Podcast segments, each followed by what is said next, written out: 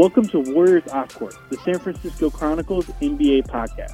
I'm your host, Warriors beat writer Connor Letourneau, and today I'm joined by assistant sports editor Janie Hugh and sports columnist Ann Killion to break down Golden State's thrilling Game 1 win over the Cavs and to look ahead to Game 2.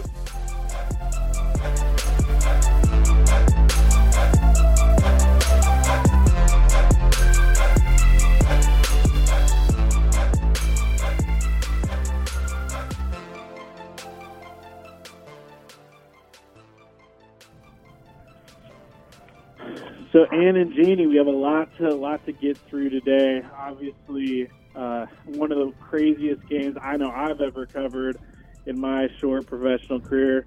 Ann and Janie, I'm guessing that that was one of the craziest games you guys have seen as well.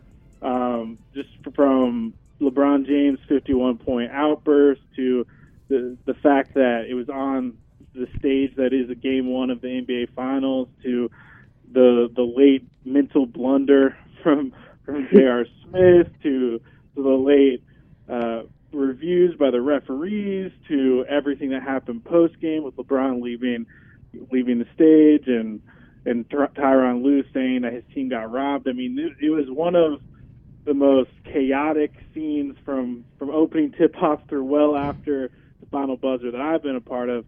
What you what were your guys' big takeaways from last night? Well, I would totally agree. Um, it was so funny that the build up to this this series and the and the game one was uh boy this is boring. It's the same old thing that we've seen before. From jump unbelievably dramatic. You know Klay going down early steph hitting the buzzer beater to end the first half. Draymond gets attacked. I mean all that stuff just happened in the first. The thing about these matchups when you have all this history it doesn't matter when it comes down to who's still on the team, what the balance of power is. It, it's all about their history and their their competitive fire and you know first series now. I mean, there are all these games that go into into the moment that we saw last night, and that's kind of how it all broke down. I mean, I think I think that Warriors fans have always been waiting for J.R. Smith to do something completely knuckleheaded, and and he did it in the most dramatic way possible. Um, the fact that you on our earlier podcast, Connor said, I wouldn't be at all surprised if LeBron goes for 50 and the Warriors still win by double digits. You, you obviously have a crystal ball because that's exactly what happened. It was um, it was great, wildly entertaining. It, it really was fun. Yeah, ab- absolutely. I think I think and you came up with one of our favorite terms for, you know, we've been talking about Warriors Cavs round 4, episode 4 and what did you call it? The great grandson edition? Cavs Warriors, the great grandson. exactly. And as much a talk as it was about how the Warriors were so heavily favored, um, in the end, the Cavs and specifically LeBron James delivered a fantastic game. Um, I, I might be in the minority here, but I almost feel gypped out of what the series could have been had the Cavaliers been able to pull this out, had J.R. Smith not gone into dunce mode again, um, and given the Cavaliers a chance to, to, to take a game, you know, potential game winner at the end there, um, because it's, it's, and you look back, it's almost kind of, uh, does this crush the Cavaliers' spirit? They were so close and they did so many things right to have it kind of unravel at the end there. I think that's yeah. crazy, though. I think that there's, you know, you think this crushes LeBron's spirit. I think just the opposite. I think LeBron is going to come out even more determined. I think he's going to score 65 points on Sunday. Can't stop him, and I think, uh, you know, this this they do feel robbed. Now they're really angry. You know, totally poked the beast, and I don't I don't think um, I no matter how long the series go goes, I fully expect it to continue to be entertaining. I agree with you. I agree um, that that this is going to be a lot more entertaining than a lot of people thought entering this series because largely because a Kevin Love is actually healthy. That was a big question entering the series. He he was in concussion protocol, and he was not only healthy last night, but he was a big factor. And then B, LeBron's at the peak of his powers. I mean, the guy's 33 years old and he's playing better than he did when he was 26, 27. It's unbelievable. The guy is not human. Um, and what some of the things he did last night were indefensible. There were there was no way for for the Warriors to stop him. Now that being said, Steve Kerr was just on the conference call moments ago with reporters and said that he was not happy with their defense on LeBron. There were a bunch of wide open looks, guys slow switching off screens. Um, just really, had, they really had a tough time staying in front of him.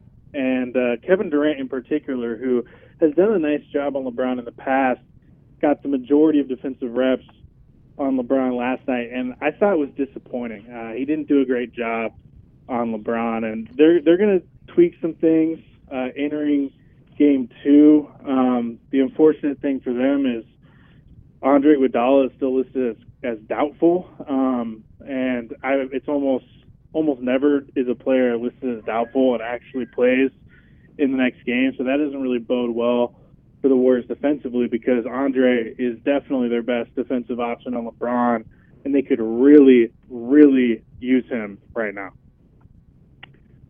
Agreed, and um, I, you know, if, if he doesn't play, he will then have from now until Wednesday. So that's what five days. So that might be what they're thinking. They might think that is actually enough time to get Iguodala healthy. Um, the other thing that the Warriors were terrible at was they were just crushed on the board, and uh, and and Kerr said that was a glaring weakness. There there was a lot of things they did not do well, basic fundamental stuff last night. Right, and yeah, the, one the thing biggest. that kind of Sorry, there, Connor. Sorry, I was just jumped. say that one one of the things that kind of gets overshadowed by that that J.R. Smith blunder was the reason he got the rebound in the first place was because Durant, who was right in front of him, completely did not box out J.R. and gave him a clear path to, to the rim to give for him to get that offensive board. That was an inexcusable mistake on Durant's part. And if anyone's happy, more happy, no one can be more happy about the fact that J.R. Smith made that mental mistake than Durant because if things go a little bit differently, if if J.R. Smith gets the shot up and, and scores right there, everyone's going to be talking about Durant and his monumental mistake right there. Right, and you, Connor, Exactly. you, you just you just just said exactly what I was going to say about the the the biggest. Uh, you know, Ann mentioned the they got crushed on the boards. That was the the biggest um, glaring uh, error there. Kevin Durant not corralling that rebound off the missed free throw. Um, I would say that if you're the Cavaliers on the Cavaliers side and you're George Hill, you're pretty happy that J.R. Smith made that mistake too, because you had a chance to put the Cavaliers ahead by one with 4.7 seconds left. Although if that happened, I fully expected Steph to come in during a three and win the game. That's true. With 4.7 seconds, the game was not over. But it was interesting to me that afterwards, the uh, Cavaliers really, really, really angry about the reversed call way more than J.R. Smith. Now, I think that's obvious why. They have to have J.R. Smith on their team. He's their teammate. And they were very, very angry. And so they were angry at the officials and then later on at the media. But um, I, I, it was interesting. They really felt that that call with, I believe, 34 seconds left, really robbed them of the game, which is kind of crazy when you think about it. But I think it was just so unusual to see a call like that reversed that that just made them furious. And LeBron usually gets his way when he's trying to bully officials. Yeah, what do you guys think of that call? Um, just the fact that they reviewed it in the first place, I thought was weird. A lot of people weren't even familiar with that rule that they could go back and review a judgment call like that. But if you look at if you look at the uh, the replay, he was well out of the circle. And in the last two minute report that just came out moments ago, the league stood stood by that and uh, defended that call. But I don't I don't really understand how they can when their explanation for making that call goes against the eye test. So, what do you guys think of that entire sequence? Well, I think there were a couple things going on. They they were. Uh, uh, you know, if you look at it technically, I think that the right call was made. But I, I think what's at stake is, you know, what are the, what are the referees allowed to go back and review? Um, and within that process, so so there was question on whether or not he was, um, you know, outside that uh, that range, right? So they took a look at that, and he he was, but in that in the course of that review, is he in a legal defensive position? And I think that that's what the league came back and said, no, um, you know, it, he he was still moving, or it, you know, it just it it seemed odd, and there was n- there isn't any. Um, clar- clarity or consistency over why can they overturn that call versus when they go back and look at other replays, you know, and they find something else wrong, why can't they, you know, change their ruling? Yeah, and one thing that also came out in the last two minute report was the league ruled that Draymond Green had a lane lane violation on that second missed free throw that George Hill missed, which Oh, really? just adds another wrinkle to this whole thing. Uh, just to kind of twist the dagger, so to speak, in the, in the proverbial hearts of the Cavs, uh, because that's just another what if. If if the Warriors, you know, if Draymond Green's called for that lane violation, then uh, then George Hill gets another shot. Potentially, he makes it. They get the lead. That changes everything right there again. So it, the heartbreak is never ending for this Cavs team right now. Well, and George Hill said he he didn't really sleep last night. He just went back and rewatched replays after replays.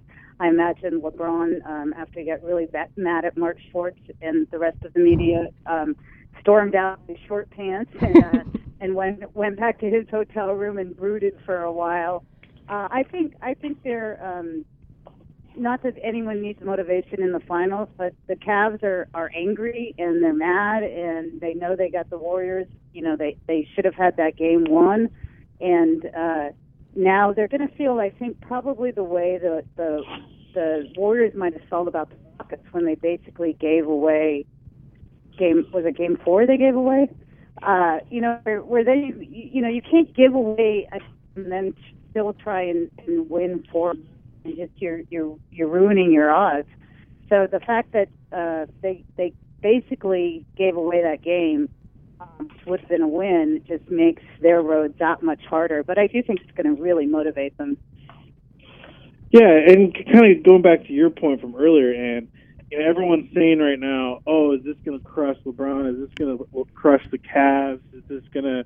Do they have another another punch in them after this critical blow that they endured in, in, in Game One?"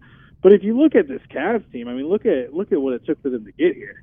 I mean, they went through as much as any team in NBA history that's actually reached the NBA Finals. You know, their their roster was completely turned over before the season even started. They traded, you know, their star point guard who asked, basically demanded to be traded. There's all the drama there. There's a bunch of infighting. Their coach leaves mid-season to deal with health issues.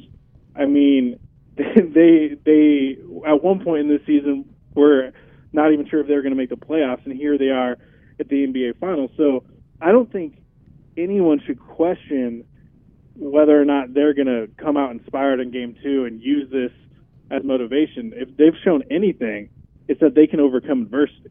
No, and you're right. This is a team that basically turned over almost half of its roster um, at the trade deadline. Um, so I wasn't saying that they don't have fight in them and they haven't done a remarkable job um, getting to this point. I just think you know, look, you you see LeBron is, is central to everything, and he's been playing out of his mind. But Connor, you even wrote in your game story uh, last night that you know he's still got teammates, and I just think in that moment his teammates let him down right at the end. Yeah, and what what do you guys think of the aftermath of of uh, J.R. Smith's mental folly, where you know in post game Tyronn Lue tells the huge horde of media that uh, that J.R. thought that they were up one, and then later J.R. tells a group of media that he actually knew it was tied and was just trying to dribble the ball to get fouled. Um, and You if saw- go back and look at the, the tape, there's actually a moment where he looked at LeBron and said he thought they were up one. And and so, what do you think of that entire that entire uh, back and forth? it was more weird J.R. Smith. He doesn't think that we can see what he's actually already been filmed saying or I mean he was just trying to cover his butt, you know. I think it had sunk in by the time he finally got in that media gaggle and he realized that he had completely lost the game for him and so he was trying to um to backpedal. I mean Draymond said I thought he was trying to throw it to LeBron. I would have thrown it to LeBron. Um, you know, maybe everyone's, you know, I mean, but but things happen. Bad things happen in sports. That's why it's so much fun. You know, you just people make boneheaded plays. It's how many times do we see in baseball where someone tries to run off the field when there's only two outs? You know, they think they've, you know, they're they're losing count and they have to keep those counts in their head all the time. But like Draymond said, uh, it's just kind of basketball. You need to know the score.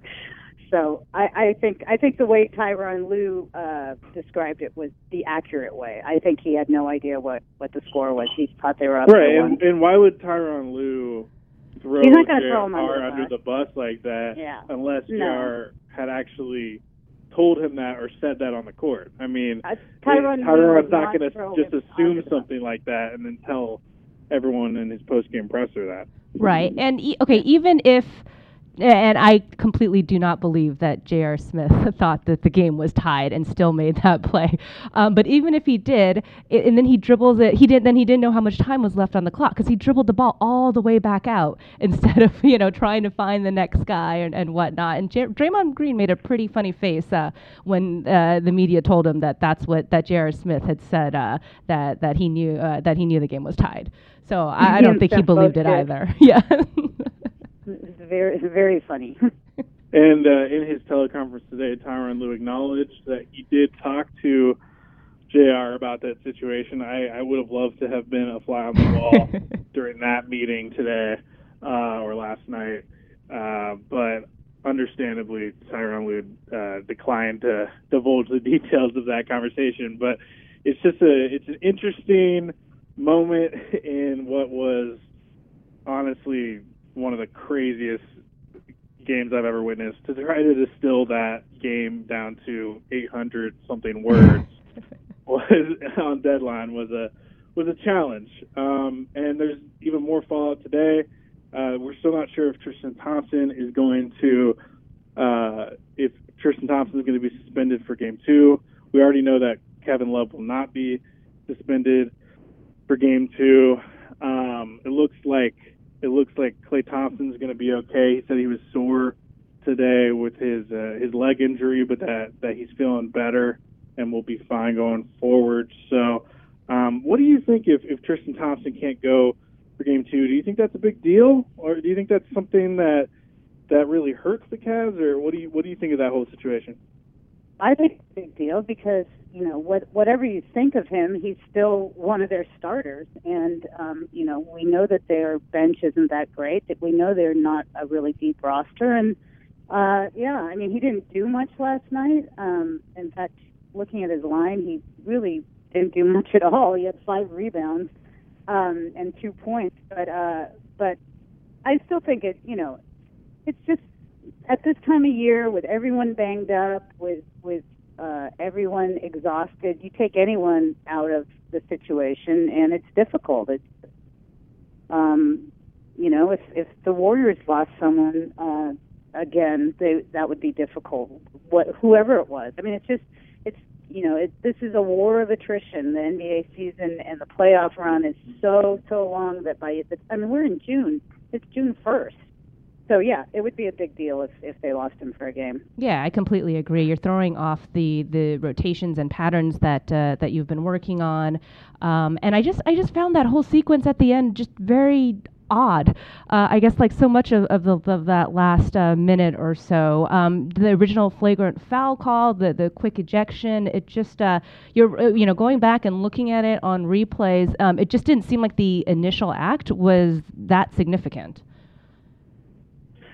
Yeah, no, I, I agree, and um, you know, it, it goes. It also, that whole situation goes to something that Steve has repeated over and over, which is he gives his players strict strict instructions to never have a turnover when you don't need to have a turnover.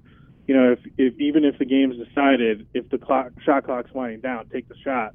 So it did not surprise me at all that Shaun Livingston took that shot. It, Steve Kerr would have gotten on him if he didn't. Um, I, what surprised me was Tristan Thompson's reaction. I, I don't.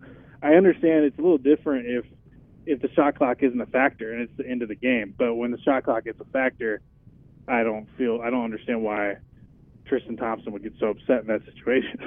And the fact that it was Shaun Livingston of all people. Like, really? You think Shaun Livingston is the guy who's going to be like showing you up and rubbing your face in it? I was like, it was the perfect scenario of how come how it wasn't showing anyone up. It's it was Shaun Livingston for goodness sake.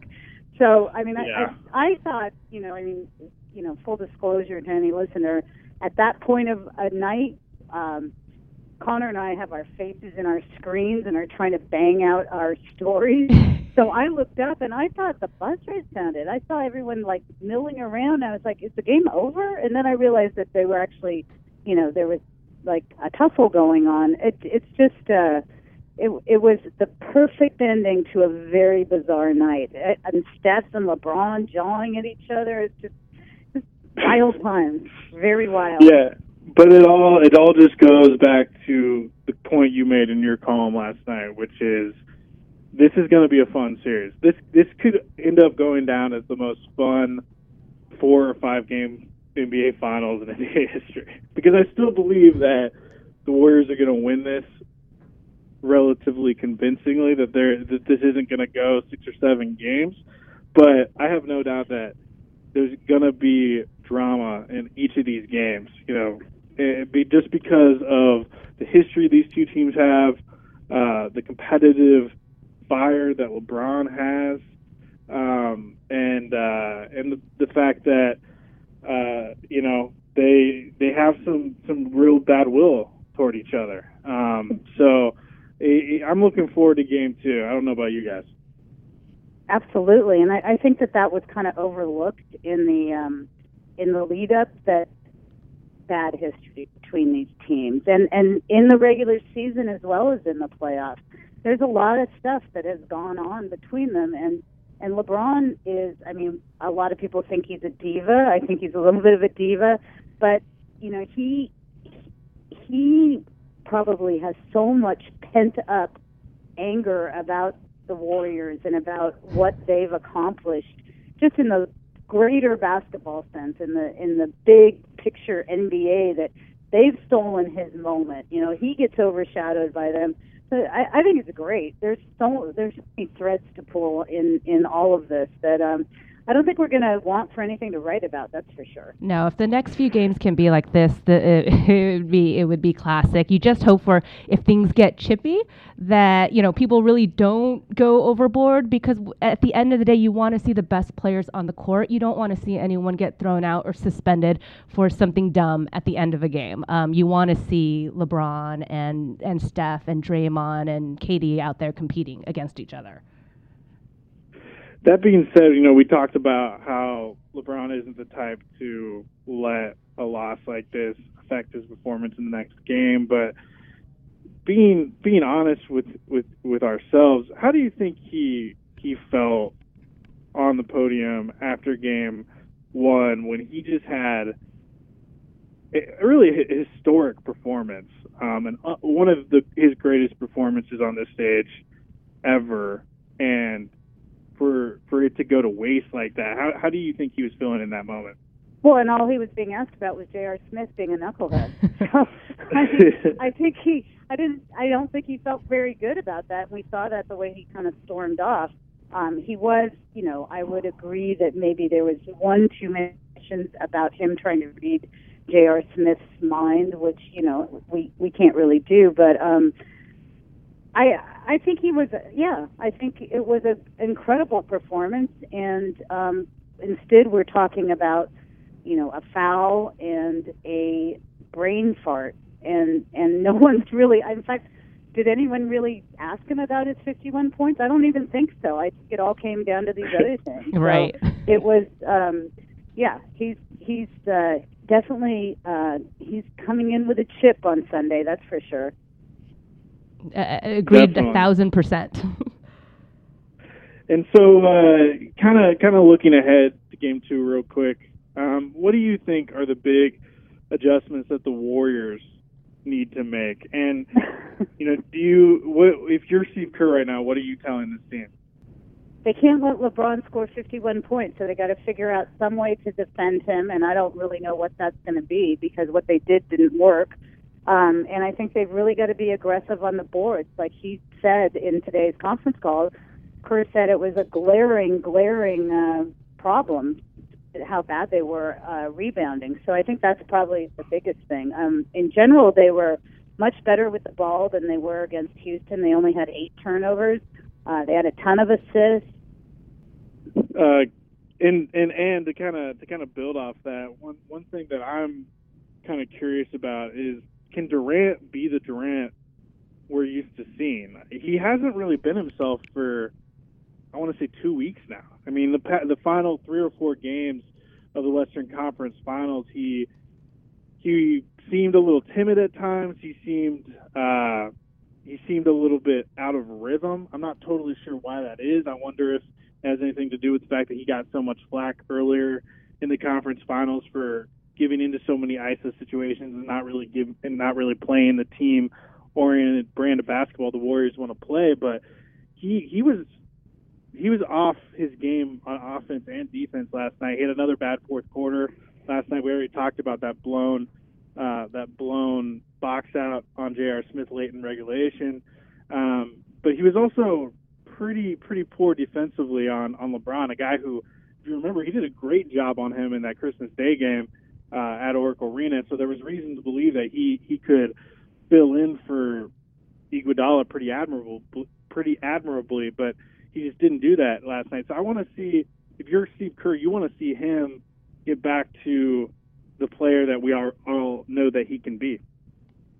Yeah, and at times he kind of he seemed to kind of space out at certain times and just not be fully engaged. I mean, he he would have been if if they ended up losing last night, uh, he would have been feeling the brunt of it. I mean, he shot eight for 22, one for seven from the three point line. Um, and you could almost start to hear the crowd groan a little bit when he would pull up and and take a shot, you know, without passing the ball around, and and it would clang off the rim, and you could just kind of hear the beginnings of some of some disgruntlement in the crowd. So I don't know what they do. Um, I think he's one of those guys that he doesn't really. I don't know if he responds well to criticism. Um, this might be a job for Draymond. Draymond seems to be the one guy who can really get him going. You know, he did that in the New Orleans series when he like texted him. Maybe maybe there was a 4 a.m. text last night, uh, but he really needs to to get going because he is one of the greatest players in the world, and and I think he wants to be on. You know, he, he won't be on the same level as LeBron, but he wants to be really close to that, and um, that might be part of it too. He might be feeling that kind of like head-to-head LeBron pressure. Um, but he's just got to go out and play his game. I agree. Well, it's gonna it's gonna be fun. Uh, game two. I have no doubt this is gonna be a fun series going forward. Uh, definitely stay locked and loaded to sfchronicle.com and sfgate.com for all of our Warriors coverage. Come game come game three and four. Ann and I will be out there in Cleveland with our colleague Scott Ostler and we'll be sure to to keep up uh, these these Warriors off courts as much as possible. So uh, please uh, stay stay with us throughout this finals run.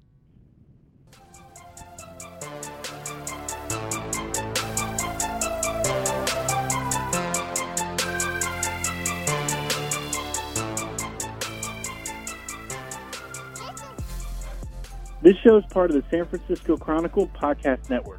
Our theme music is Thank You for Playing by Ryan Little, courtesy of the Free Music Archive. The show is produced by me and Fernando Diaz. For more Warriors coverage, you can follow us on Twitter at con underscore cron, Janie underscore Hugh, and at Ing Killion. Check out all of our coverage at sfchronicle.com. Also, follow us on iTunes, and if you have some time, give us some feedback.